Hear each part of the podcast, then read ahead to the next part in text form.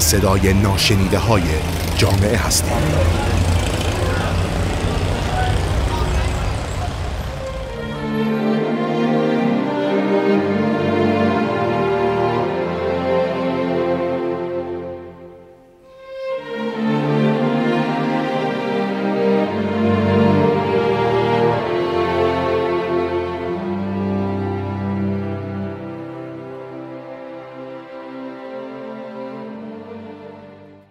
به نام خدا.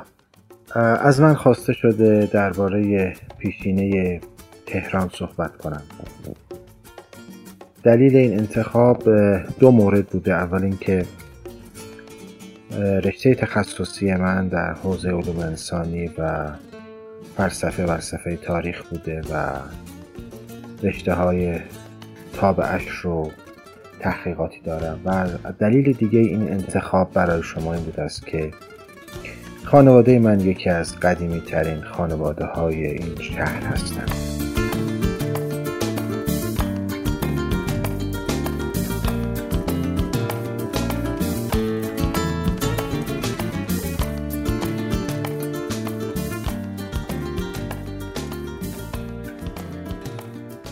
همونطور که همیشه گفتم اگر ما پیشینه و گذشته خودمون رو ندانیم نمی توانیم آینده خودمون رو طراحی کنیم و بسازیم. به همین دلیل از آنجایی که ما در این شهر بزرگ شهری که امروز یکی از شهرهای بزرگ دنیاست به نام تهران زندگی می کنیم بهتر است که سابقه و گذشتش رو بدونیم. البته وقتی در مورد سابقه یک شهر صحبت می کنیم بیشتر ذهن ما به طرف مختصات جغرافیایی پیشینه تاریخی و تطوراتی که در طول تاریخ داشته اسامی که داشته و تاریخی که در بسیاری از جاها می‌تونیم رو پیدا کنیم ذهنمون متمرکز میشه. اگر اجازه بدید من یک مقدار متفاوت تر عرائزی رو در مورد شهر تهران برای شما بگم. آنچه که من خواهم گفت نمی‌دونم چند جلسه بشه درباره تاریخ تهران، گذشته تهران و تطورات تاریخیش به اضافه حوادثی که این شهر رو ساخته و در این شهر اتفاق افتاده که برای این آدمهایی که امروز در این شهر ساکن هستند که ما هستیم می تواند آموزه های بسیار زیادی داشته باشه. چون هر کسی در دیاری زندگی می‌کنه نسبت به اون دیار وظائفی داره. اگر این وظایف رو درست انجام بدیم ما و آیندگان ما یقینا از اون بهره می‌بریم. و اگر از این وظایف قافل بشیم لطمات جبران ناپذیری به ما و به نسل ما خواهد خورد. از این جهت خارج اینکه دانستن تاریخ بسیار موضوع شیوا و شیرینی هست و به آگاهی های ما اضافه می‌کنه من سعی می‌کنم در طول این بحثی که شاید یه مقدار طولانی هم بشه جوری درباره گذشته صحبت بکنیم و فکر بکنیم هماندیشی با هم داشته باشیم که بتوانیم برای آینده این مرز و بوم و این دیار هم طراحی داشته باشیم فکری داشته باشیم ایده های نوعی داشته باشیم و بتونیم برای شهر خودمون تصمیم بگیریم.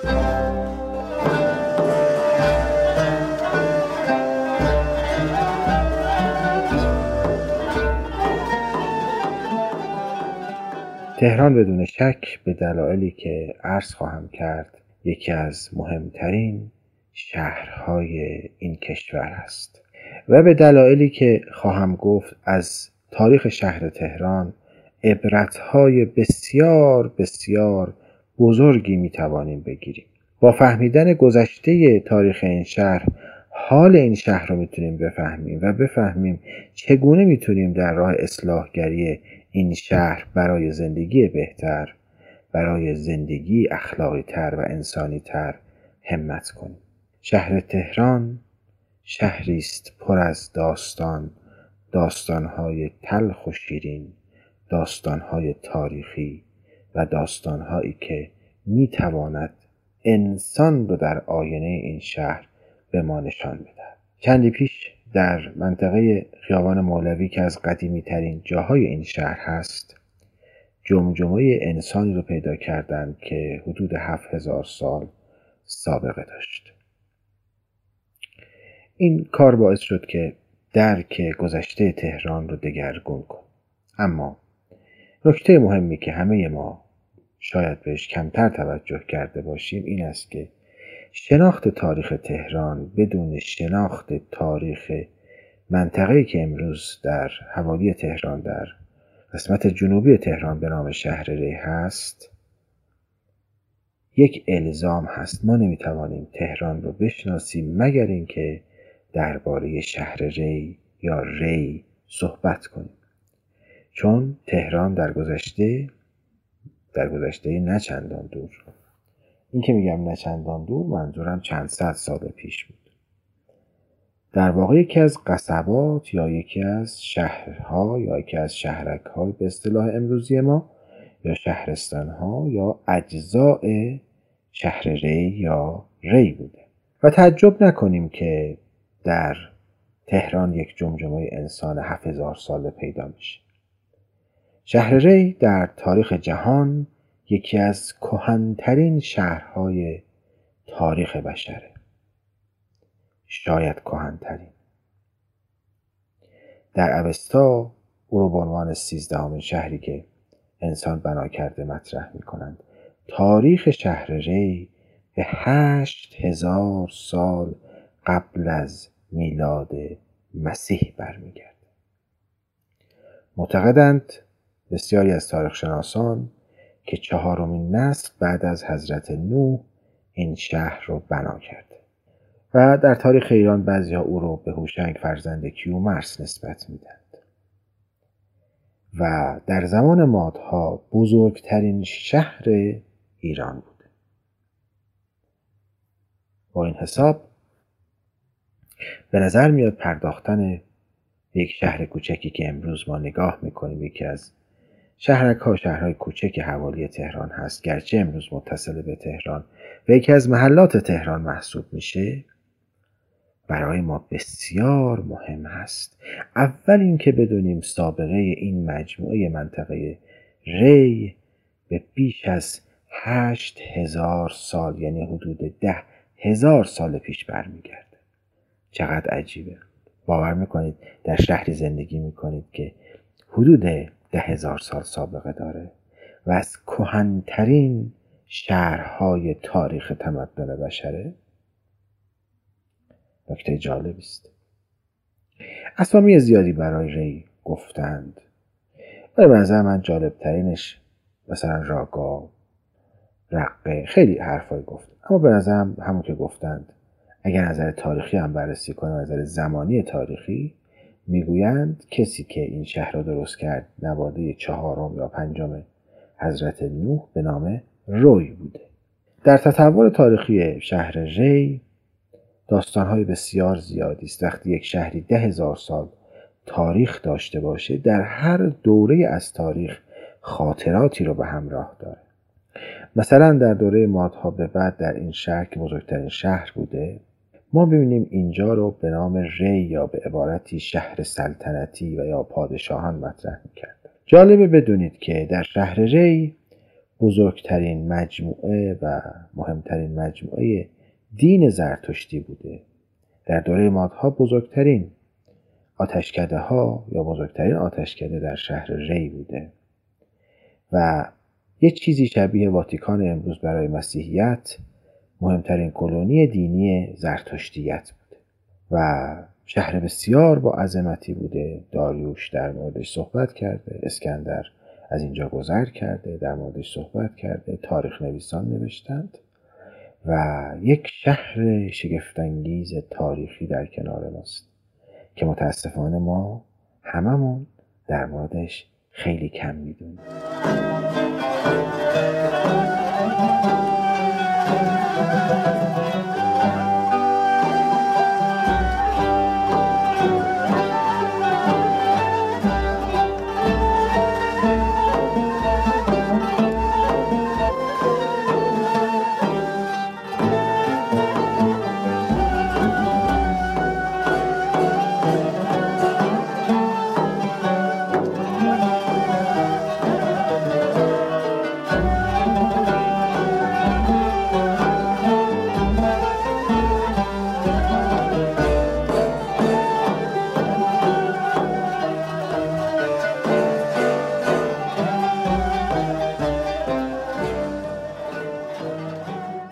تهران با اسامی گذشته که داشته و خیلی جالبه در مورد این مسئله صحبت کنیم که سعی می‌کنم در دفعه بعد صحبت بکنم.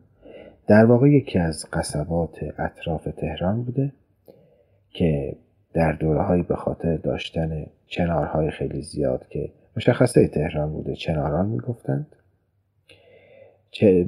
تهران منطقه گرم بوده. بعضیا انتخاب کلمه تهران رو ته به معنی گرم و ران به معنی محله گرم در واقع مطرح بوده در مقابل شمیران که شیم به معنی خنک و ران به معنی محل است.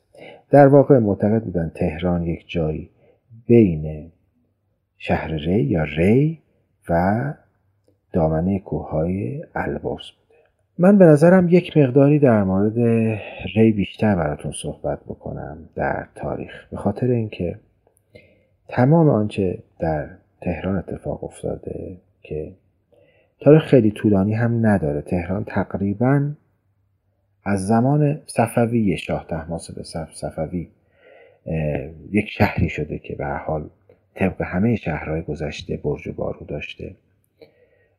دارد که شاه تماسب اینجا رد میشه اینجا رو میپسنده به عنوان شهر و دستور میده که دور این شهر یک خندق بکنند و حساری با 114 برج و چهار دروازه درست کنند. اما به نظرم بیشتر قبل اینکه وارد بحث های تهران شناسی بشیم در مورد ری مقدار بیشتر بده.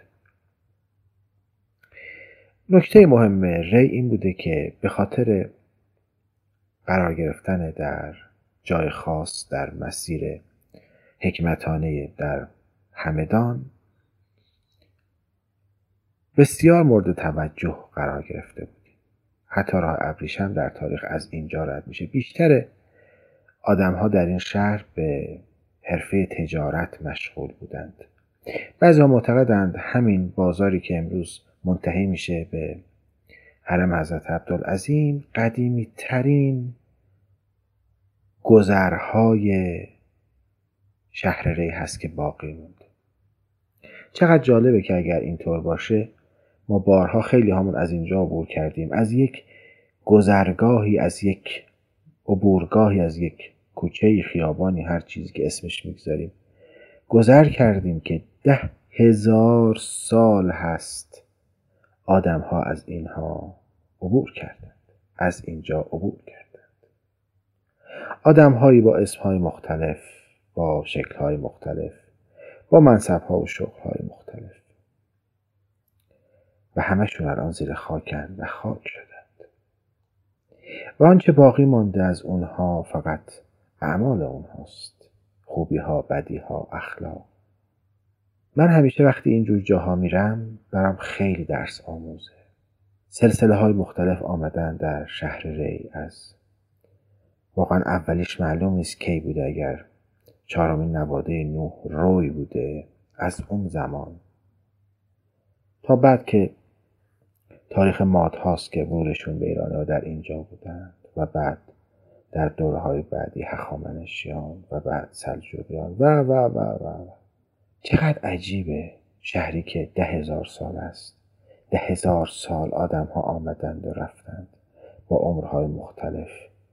هنوز این خاک باقیه و آدم ها باقی نیستند. به نظر میاد مثل یک محل امتحانی است که میان و امتحان میدند و می‌روند. کم زیاد کوتاه. نه حشمت پادشاهان باقی مونده. نه کسانی که به نام دین بر مردم حکومت می‌کردن موبدان موبدان زرتشتی که باید در موردشون صحبت کنیم به خصوص در مورد پیدایششون بودنشون در این شهر. و دلایل زوالشون که الان بسیاری از ما باور نمی کنیم که این شهر روزی شهر شاهان بوده شهر سلطنتی بوده بعد شهر دینداران بوده و بعد در دورهای مختلف شکوه و عظمتی داشته. امروز از اون شکوه ها و عظمت هایی که در توالی تاریخ هر روز بوده هیچ چیزی باقی نبود در مورد شهر ری اجازه بدید یک جلسه دیگه صحبت کنیم. امیدوارم این بار که به شهر ری رفتید و این شهری که نه چندان رونقی داره نگاه کردید بتونید در آینه خیال با دانستن تاریخ تصویر بکنید چه گذشته با شکوهی داشته چقدر آدم ها داستان داشتند چقدر ظهور و افول تمدن ها در اینجا اتفاق افتاده. و امروز در شرایطی است که ما باور نمی کنیم در این شهری که راه میریم در این گذرگاه ها ده هزار سال انسان عبور کرده با ما همراه باشید. سعی می کنم هر هفته درباره تاریخ تهران صحبت کنم. برای اینکه خیلی طولانیش نشه دفعه دیگه هم اجازه بدید در هفته آینده در مورد شهر ری بیشتر صحبت کنیم. بعد وارد تاریخ تهران خواهیم شد. در پناه خدا باشید.